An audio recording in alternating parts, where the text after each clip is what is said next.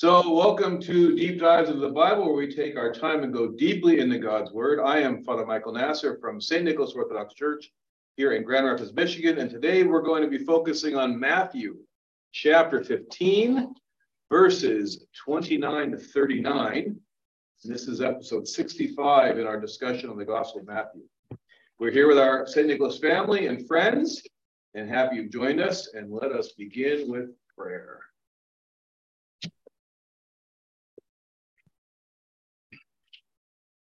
The name of the Father, and the Son, and the Holy Spirit, one God. Amen. Illumine our hearts, O Master, who lovest mankind with the pure light of the divine knowledge, and open the eyes of our mind to understand the gospel teachings.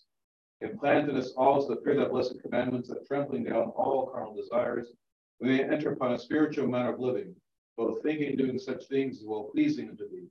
Without the illumination of our souls and bodies, O Christ our God, and unto thee we ascribe glory, together with thy Father, wisdom everlasting, and all holy good life-giving spirit, now and ever to the ages of ages.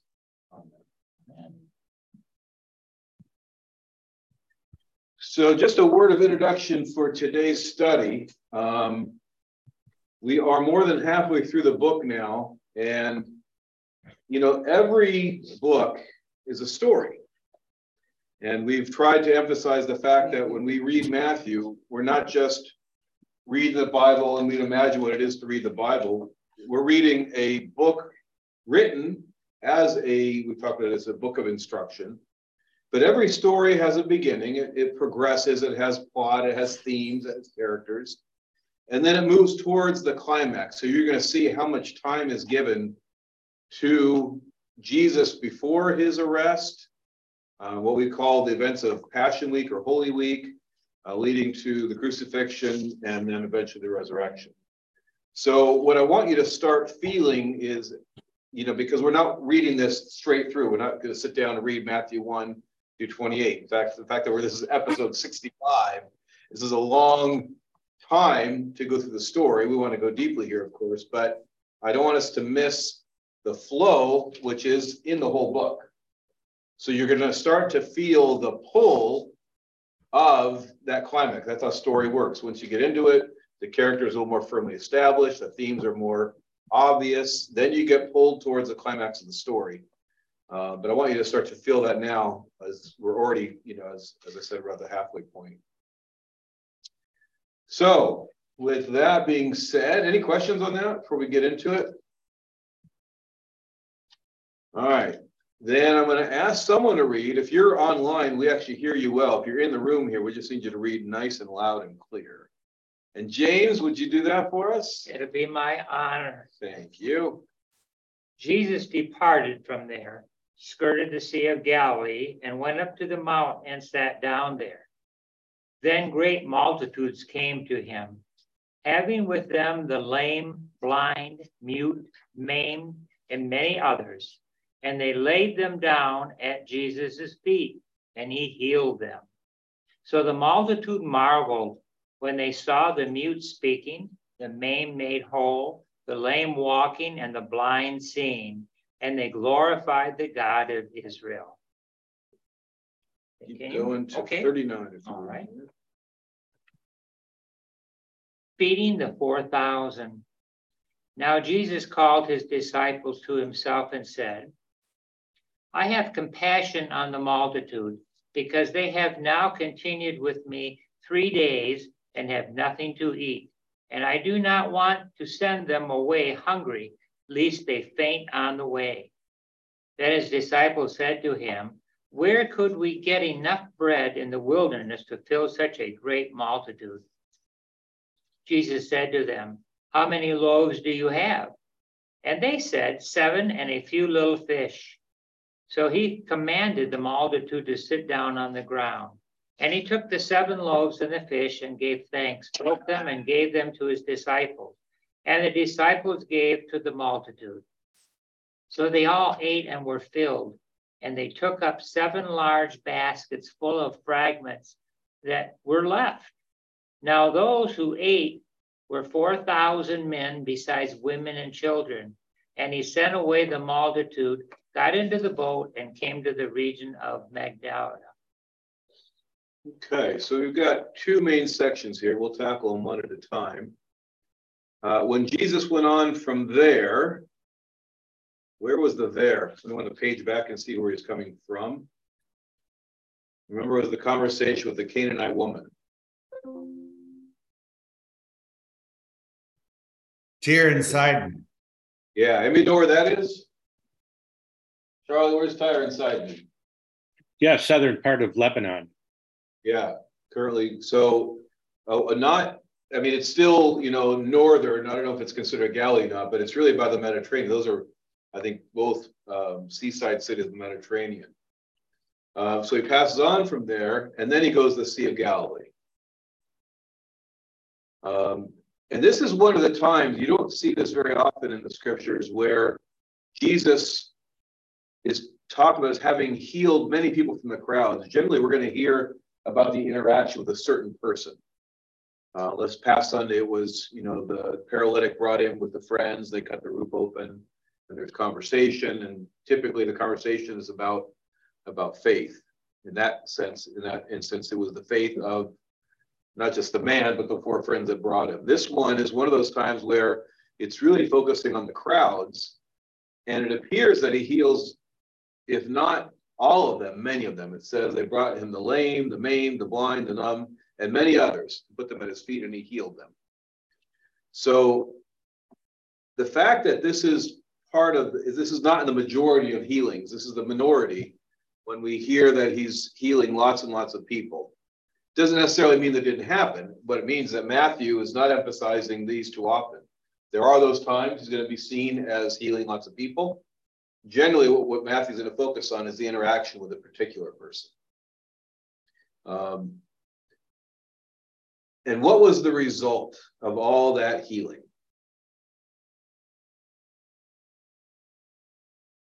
The people glorified God.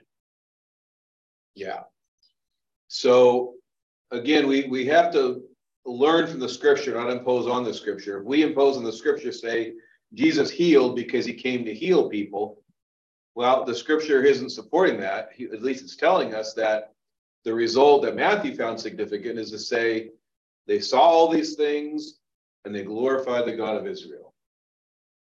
Now, again, when we talk about the whole arc of the story, um, who Jesus is glorifying is going to become an issue, or, or who he's leading people to glorify is going to become an issue as the story progresses. Um, the religious leaders of the religion of the God of Israel are going to be the ones that are going to come after him. Well, they've already been coming, but they're going to come even harder. Hey, Father, they said, they said they were marveled. Um, had they not heard the story that he had been healing, or um, did they doubt it and this they saw it firsthand and that's why they were marveled? That's a great question. So why did they come? Look at verse 30.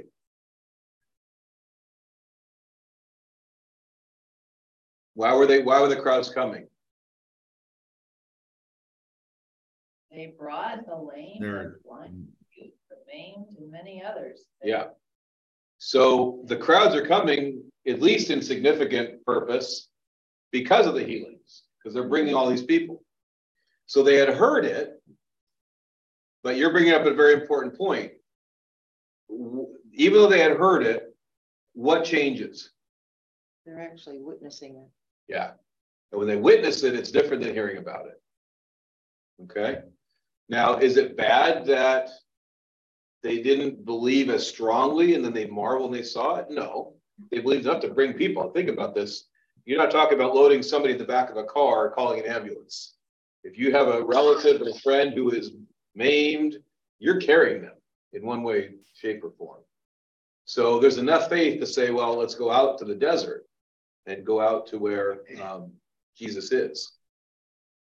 But it's a good point, especially as we get into the next section, that even though they had heard about it, they marvel when they saw it and their marveling brought them to glorify the God of Israel.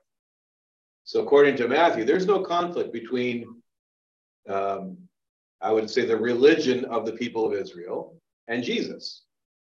He's not discouraging them. That's their natural response to seeing what he's doing. They're seeing the connection. It's interesting we're having this discussion the Sunday after the um, this, I call it pallet Sunday, where you the pallet, we get up his pallet, rise from your pallet, put down your pallet. So um, the healing, I don't remember which uh, was that Matthew, Ma- Matthew, Mark, Luke, John. I, I don't Mark, remember. I think. I think it was Mark. Yeah. yeah.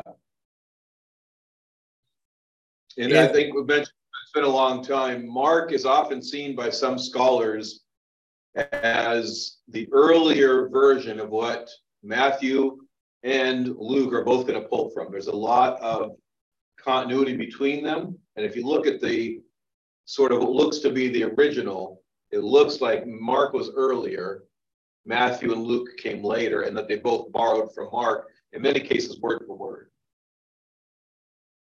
If you look Right. at a, uh, That What's that? statement that says glorified, they glorified the God of Israel. Does that mean these people that were healed and the people that brought them have accepted Jesus as the Son of God? Not yet. So they're obviously seeing a connection. They're they're not seeing whoever they're seeing Jesus as. It's not pulling them away from their faith. Now, what we don't know is are these all Jews? Hmm. Because remember, this is Galilee, um, known as Galilee of the Gentiles, and it was one of those areas. It still is one of those areas where people of different backgrounds, religious and ethnic, tended to live together. Not always in the same village, but at least in neighboring villages. In some villages, they did live together. Um, not that Antioch is, is included in this area, but you know, with all the devastation that Antioch has gone under, one of the things that keeps coming out is Antioch was one of those rare places that people from different ethnic and religious backgrounds did live together side by side. It was not so much a separate village or even in some cases separate neighborhoods if you if you read the interviews of the people that that uh, were residents in Antioch, they say this is one of those places where we all knew each other, we all got along, which is one of the tragedies of, of the destruction of Antioch um, in this latest earthquake. It's happened before many times through history, but it's happened again there. Um, so yeah, we don't know how many of these people are Jews and how many are non-Jews that are now glorifying the God of Israel but Jesus's ministry is bringing them towards that God that we know as his father. That is a Yeah. foretelling or a foreshadowing of the Antiochian Orthodox Church and how we, you know, are bringing people together from all different nationalities and religious backgrounds who find our church. Yeah, that's a good place, is it? Because that's that's been happening since the beginning. Um, the Christians first called Christians in Antioch, and why that was significant. One reason why that was significant was obviously in Jerusalem, you're dealing with almost all Jews. Yes, there were the occasional Roman soldier, centurion, a few others, but is you know Jerusalem is practically purely, at the time, was practically purely Jewish. Um, Galilee and then uh, Antioch were not.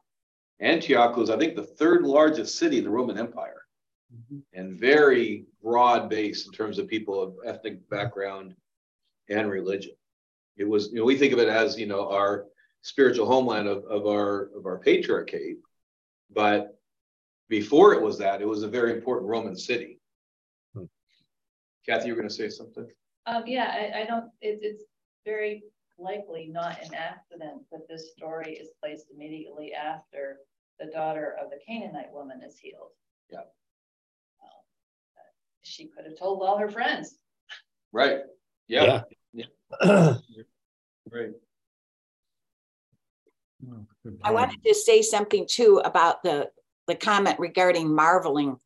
You know, I think even us today, um, with all the history of 2000 years that we have before us, and of course, those at the time of Jesus, you know, had the Old Testament, but um, I don't think you ever stop marveling at miracles, no matter how many times you, you see them, witness them, hear about them we, we just never it never gets old Yeah.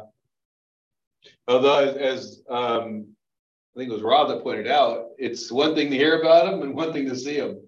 You Yeah. know, Mhm. and that's going to come into play in this next section because um, we tend, at least liturgically, we hear this next section on one Sunday, and on a very different Sunday, we hear the one that we heard, I think it was from chapter 14, the feeding of the 5,000. Mhm. So remember that that's already happened. We, we studied that, I don't know, maybe a month or so ago.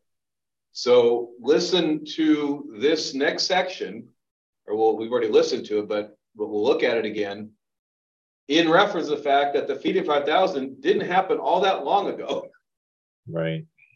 Okay, so that's already happened. And then we had um, in, let's flip back here. We had, you know, Peter walking on the water, um, pretty much right after that. And then you had in 15, uh, the scribes and the Pharisees coming to, to, you know, criticize Jesus. You had the comments about what defiles a man going in the mouth, coming out of the mouth. You had uh, the Canaanite woman, and then this passage that we're reading now. So let's move ahead, uh, starting in 32. Um, he'd been passed on, and the great crowds came.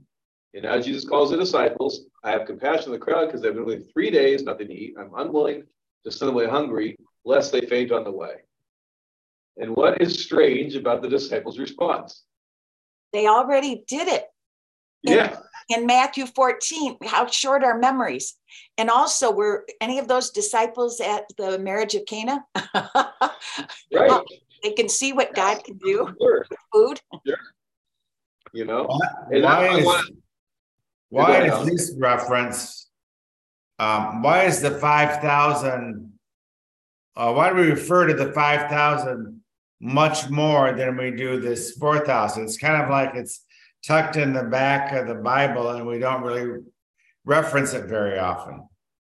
yeah, uh, we do hear it once a year um, liturgically. But yeah, you're right. The feeding of 5,000 is much more sort of well known. This one is not as well known. Um, I think it's because it's like the first Mm-hmm. time something was done. You always remember the first time yeah, more than you do succeeding times. Carries more Yeah. significance. yeah.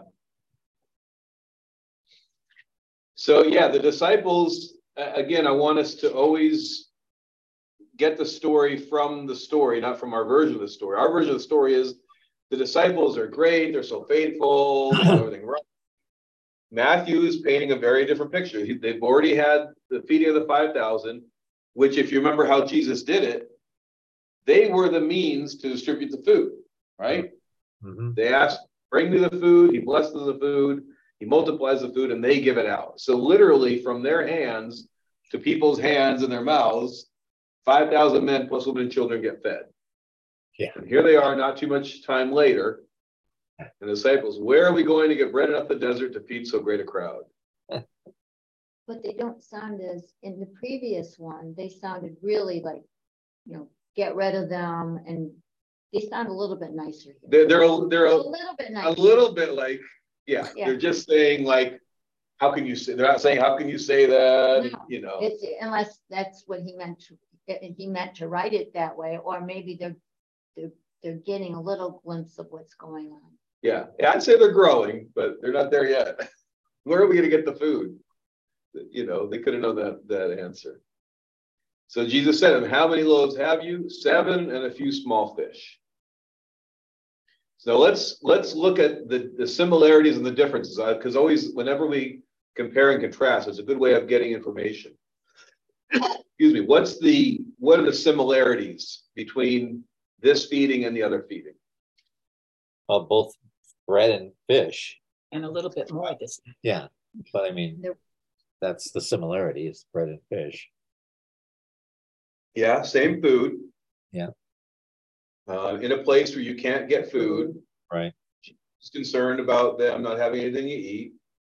Now think about this. He's been with them three days. Yeah. You know, we, we, we again, we hear these phrase, these sections out of context. Um, we know that for three days, what's he been doing? Healing. Now, was he also preaching? We don't know. Um, but you know, there are a few of us that have spent three days doing any one thing in the same place, right? They've been there three days watching all this and not having a thing to eat. Or else they ate what they brought with them and that was it. Any other similarities? There were leftover baskets of uh, Yeah. pieces. Yeah. So, yeah, same food, same manner. Um, Same. doubting, Same question from the disciples, yeah. where we get the food. right? But the disciples wanted in, in the five thousand. Excuse me, Bless you. disciples wanted to uh, send them home or have them disperse. Right. Yeah, this time they're not asking, they're just, he's, they're asking, where are we gonna get the food? He's not saying send them away. And the process is the same, right? He breaks the bread, breaks the food. Well, takes it, gives thanks, then he breaks it and gives the disciples, The disciples gave it to the crowds. Mm-hmm. Precursor of communion. Yeah, Yeah. The breaking of the bread. And there were leftovers. Yeah, Sounds All right. like a church supper to me. Father. exactly. I know, huh? We feed a multitude, there's still leftovers. All right, what are the? They were all filled, they, they were full. Yeah, They're, They, they're, they're full and there were leftovers. They took up the baskets of the broken pieces. yeah. So what are the differences?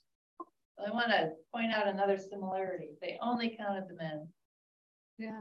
Yeah, but that would have been common at that time. Do they get to eat first? Oh, yeah. Some of that still happens. Think about it. You know, family gets together and typically it's right or wrong, it's the way it is. Typically still. All right, so what are the, what are the differences? I'll give you a hint, it's numbers. Yeah. Three days, what, What is it? Three days? The other one was not oh. designated a three-day event. It was a day event, right? I don't know what the other one said. I don't remember. Sermon on the Mount.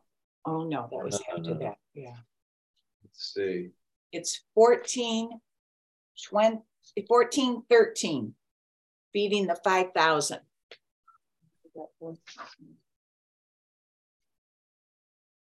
Was it a three-day event or was the disciples, were the disciples not eating for three days? Yeah, and in the first one, it says the day is over. It's the only place the day is now over. Send the crowds away to go to the village and buy food for themselves. It doesn't say that they were with him for several days. Right. Right. But the same problem. Number of loaves of bread were a little bit more. And Yeah. the number of fish a little bit more. And he still had an abundant amount left. Yeah. Okay, so in the first one, what are the numbers we hear? How many loaves? How many baskets full? Five loaves And and two two fish. fish. So is, do the numbers five and 12 ring any bells for anybody in biblical language? Five and two, you mean? Five, well, five baskets, five bread. Yeah, I guess you could use the two also, but five, two, and twelve. Well, twelve Twelve, disciples. the twelve disciples and twelve tribes of Israel, I guess. Yeah, so you've got the 12, first the twelve tribes, and you have the twelve uh, apostles, which the new Israel. So Yeah. Israel is, is the theme, excuse me, the, the twelve. Do we use the five loaves for communion? We use do- sort of five. excuse me, so what's- use five, Yes, yeah. And they use. So in the first mentioned it. feeding, five loaves, twelve baskets. Okay, what's five in the Bible? What do you hear about five? Five books of Moses. Right. Yes, the five books of the law, five books of Moses, the Pentateuch, which we've also said in Matthew, some scholars see the five new books with five long discourses of Jesus teaching. The Sermon on the Mount being the first of the five. So five is a uh, Israelite, Hebrew, Old Testament number for the law, and 12 also relates to that. Um, those of us that study Revelation, now we've got seven and seven. What's seven in Revelation, or in the Bible in general, but Revelation has a lot of references to it. Seven bowls, Yeah, remember the seven bowls, the seven seals, seven lampstands. lamps, uh, yes, seven lampstands, correct. So seven is, there's a couple ways of looking at it. Seven is a complete number on its own, right? Seven days a week. Mhm. Um, it's a number of com- com- completeness, but we've also seen that in the Bible, and you get this a lot in Revelation. You can break the seven down into three and four. Now we think of three as well, it's the three because it's the Trinity, Father, Son, Holy Spirit. But as, we're seeing in Matthew already, we're going to see it towards the end. Three is its own number of completeness, uh, with that sense of ready, set, go. I've told you once, I've told you twice, I've told you three times. There's a completeness in three that two doesn't always give you. Um, and that, of course, to our understand the Trinity, three is a, it's a it's a number of completeness, but of a not a natural completeness. We can call it a supernatural completeness, a divine completeness. Four is a more natural, created um, completeness. How do you, when do we hear about four in the natural world?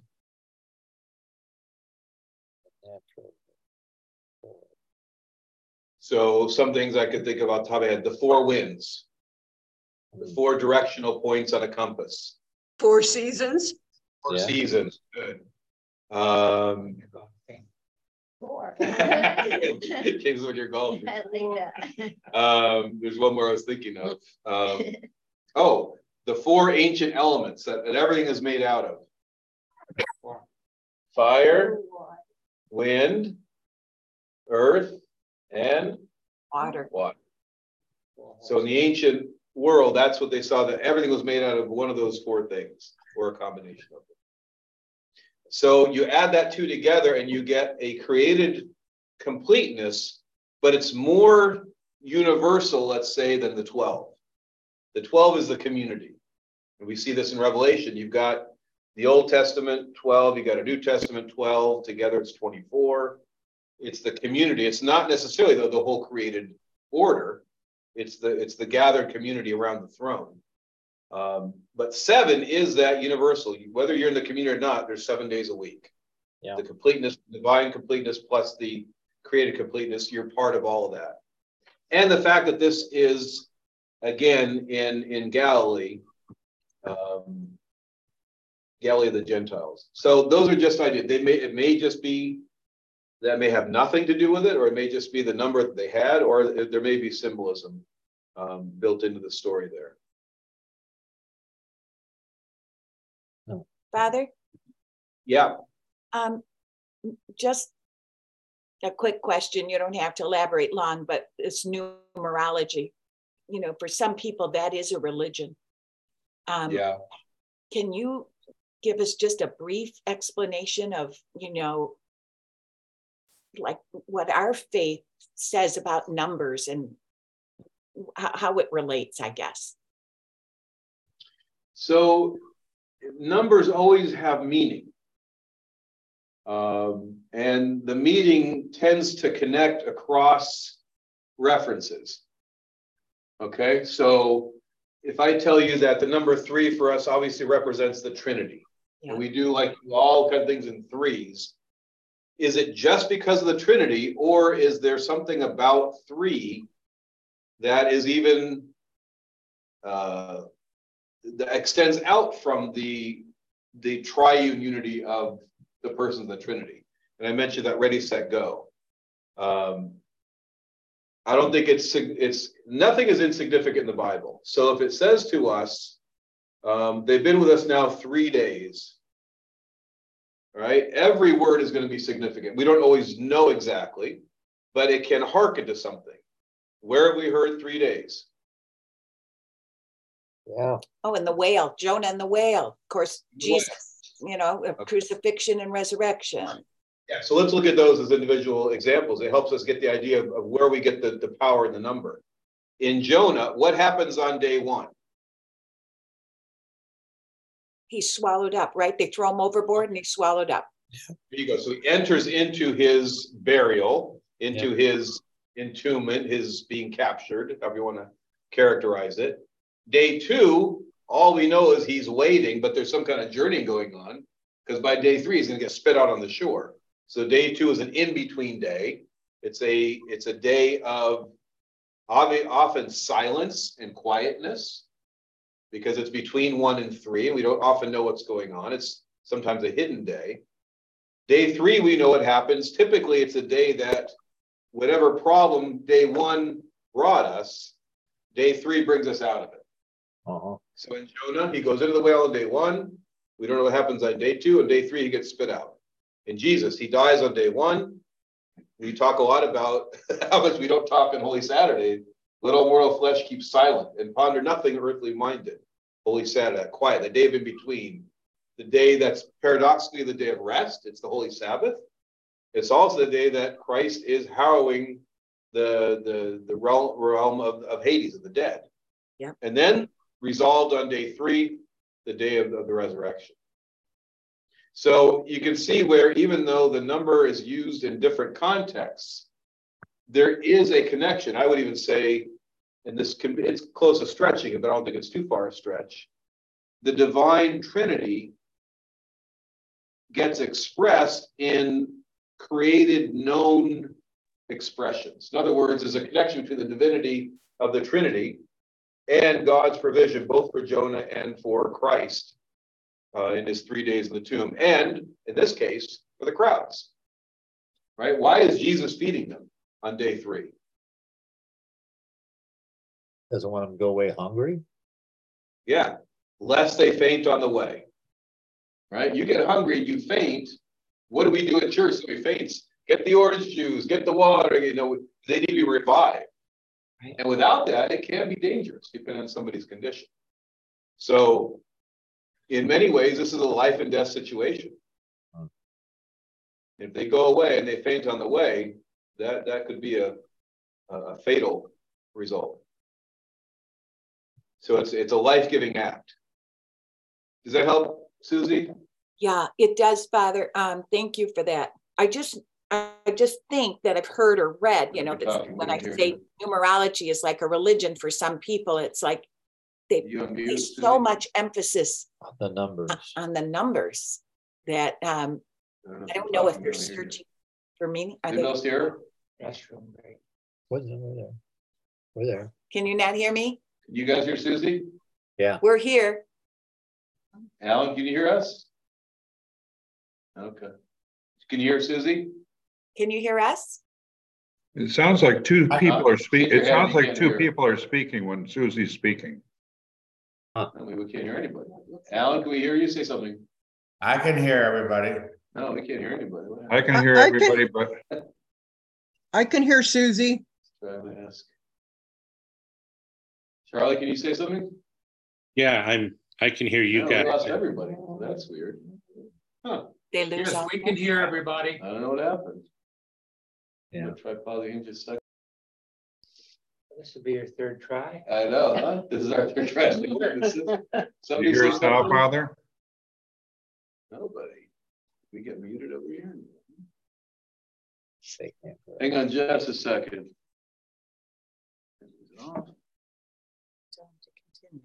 Ding. All right. So where were we? Oh, I was asking Susie. Did that help uh, explain things on the three?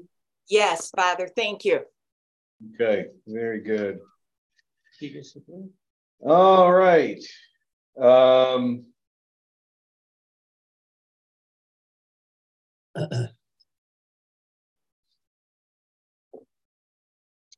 let's, uh, we got a few minutes left. Let's hear some quotes about this passage. Let's go back to the part in um, the healings.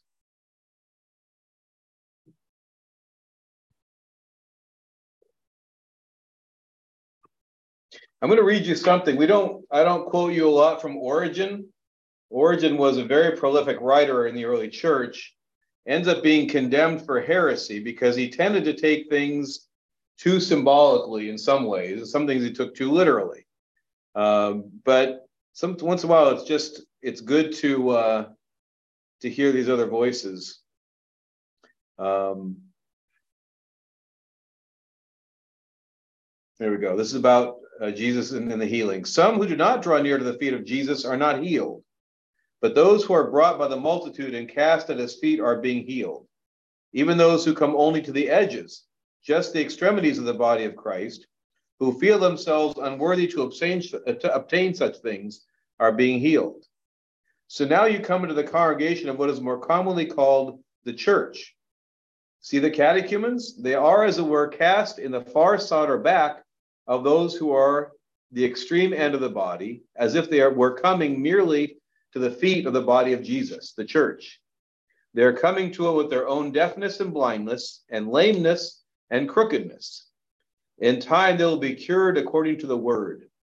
Observing this, you would not be wrong in saying that these people who have gone up with the multitudes into the church, up to the mountain where Jesus sits, and have been cast at his feet are being healed. And so the multitudes are astonished at beholding the transformations that are taking place. They behold those who are being converted from such great evils to that which is so much better. Anything surprise you about hearing about catechumens? Yeah, this is not a new practice we have. Um, we are not as used to as many periods of history at having catechumens coming in great numbers. I think that's changing now. I think we're going to see something that's much more normal in the life of the church when you see catechumens coming in.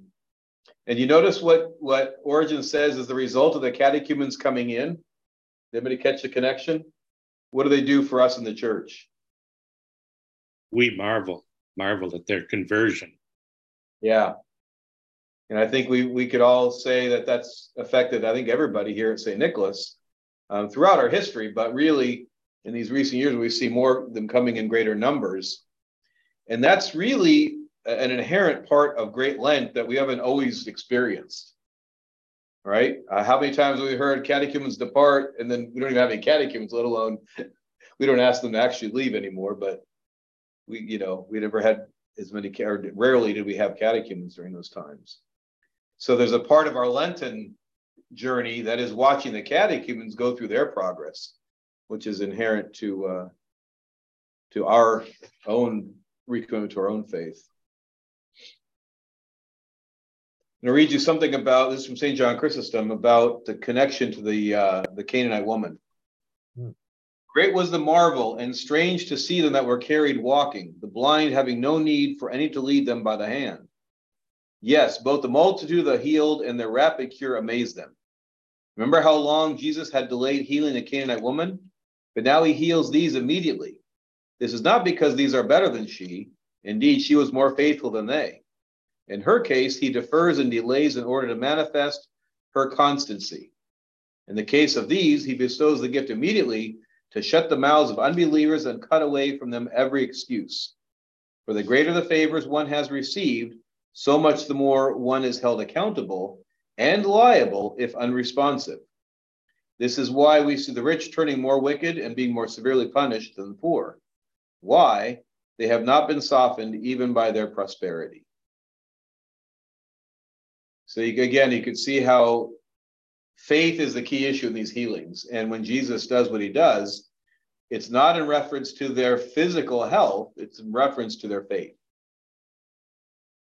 And you can also see where the danger is if you are shown a miracle, now there's more expected of you because of that.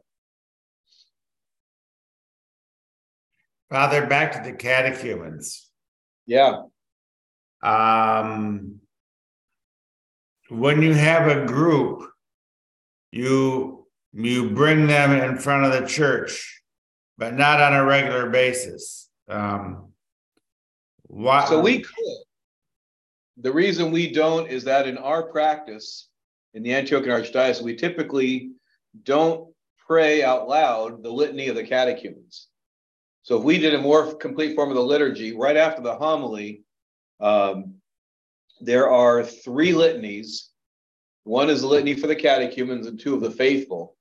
All you hear from that in the in the congregation is after the homily, the priest goes in and the deacon says, Help us, save us, have mercy on us. That's actually the end of the third of those litanies.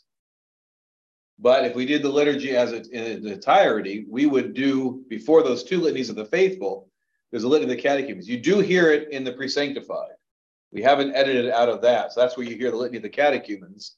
In fact, next week, in the fourth week of Lent, we add one more, not just for the catechumens, those about to be illumined, meaning the catechumens that are coming into the church in the coming cycle of Holy Week, whether it's Lazarus Saturday or Holy or Holy Saturday.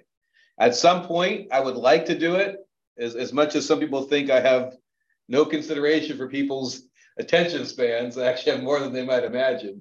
And that's the only reason we don't do it.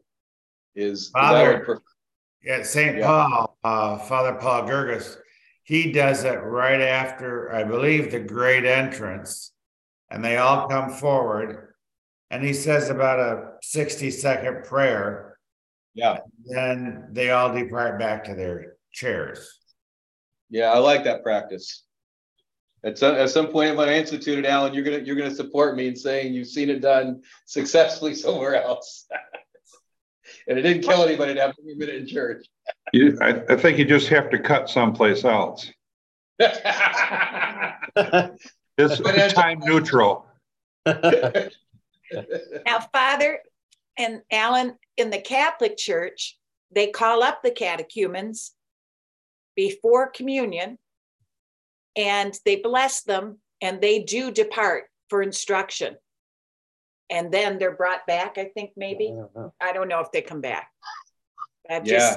Just, I also like that practice. We, we've actually been building up to um, last year for the first time we had coffee with and it was during coffee hour, but we had the catechumens meet with different parishioners to talk about aspects of parish life, not necessarily theological, but practical and, you know, what's community life. So they sat with uh, uh, Dan Abraham. He talked about, I think he talked about uh, administration and the order and things like that. Uh, Keith talked about the various ministries of the church. I think they met with Roger. So if we had a full, if we had somewhere to send them, I wouldn't mind dismissing them, they would actually leave right after the homily. So they get the fullness, what we call the liturgy of the word. They get the scripture readings, the initial prayers, um, they get the homily, and then they're sent out. Why? Because they're not going to participate in communion. And pretty much from that point on, it's all leading up to communion. You know, we're going to have the litany, we're going to have the great entrance, bring the gifts in, we're going to ask God to bless the gifts, receive the gifts. So there's really not anything they're missing in that sense, but we're not there yet in terms of having somewhere to dismiss them. And to send them home to me is kind of a waste, you know. They it's something they can't gain from the liturgy. The chapel. it's a beautiful yeah. place, you know. But yeah. I think too, even though our services always said catechumens depart, depart catechumens, I think it makes them long for the Eucharist when they see all that preparation, Father, and then they see all the faithful approach the chalice. I think it makes them long for it themselves. Hmm. Yeah, I think you're right. I think in, in the modern times, that's how we tend to think. The ancients had a very different view of catechumenate.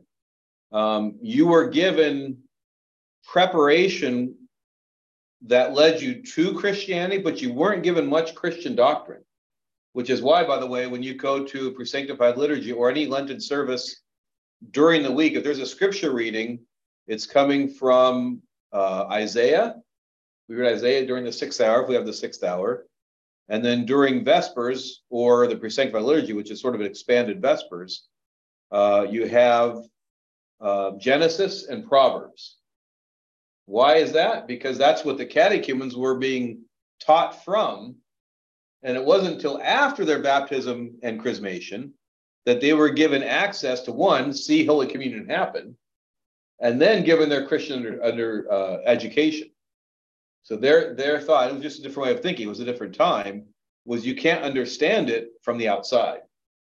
So our thinking as a church has shifted over time on that. Most of what we know now is the ancient catechisms, they weren't given until they were brought into the church. And then they were taught all the things that we think of now as preparation um, sacraments and the spiritual life and and all those things. Let me read you one more quick quote. I don't know we're going over, we kind of started a little late. Let's, uh, I want to hear one, I want you to hear one more on the seven baskets. They brought forward seven loaves of bread. The Gentiles received no salvation from the law and the prophets. However, they live because of the grace of the Spirit, whose sevenfold light is noted by Isaiah as a gift. And that's a reference, those that want to look it up. It's Isaiah chapter 30, verse 26. Therefore, through faith in the Spirit, the Gentiles receive salvation. They recline on the ground, for they were not subject to any works of the law or the flesh, but were called in their earthly condition to the Spirit of the sevenfold light. The indefinite number of fish signifies the variety and dispensing of gifts and charisma by which the diversity of graces satisfied the faith of the Gentiles. Moreover, the fact that seven baskets are filled indicates the overflowing and multiplied abundance of the Spirit of sevenfold light. What he generously gives abounds. Having been satisfied, the gift becomes even more richly endowed and full. The fact that 4,000 men gathered together refers to a multitude of countless people from the four corners of the earth. In terms of the future, a calculated number of people are satisfied in as many thousands of places as there are thousands of believers who hasten to receive the gift of heavenly food. Having been fully fed, the crowd is dismissed. And since our Lord remains with us all the days of our life, a great number of Gentiles Gentile believers go on to board the ship, namely the church. So beautiful uh, expression of the blessings of God going out to everybody. So on that, we'll draw to a close, and God willing, we'll be together next week. By the you. way, if anyone wants to go back and catch up, you can now search. If you go on Google Podcasts or Apple Podcasts, and you search uh, "Deep Dives of the Bible," uh, you'll find us there. You can catch up on previous meetings. Wait, where? Not on the website, it's not on the church website. We will have we'll have it on there soon. We just got it all approved by Apple and Google. But if you go on either of those podcast What's it called again? platforms, deep dives into the Bible. I'd like to find out what kind of fish they're serving too. What's, is it tilapia? Yes.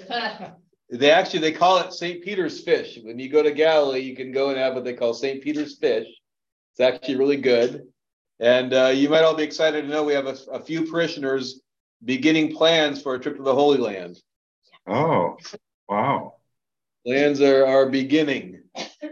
Maybe 2024. We'll see. Awesome. So I'm adding to that fish. Committee, What's that? Linda, Linda, how's Elaine feeling?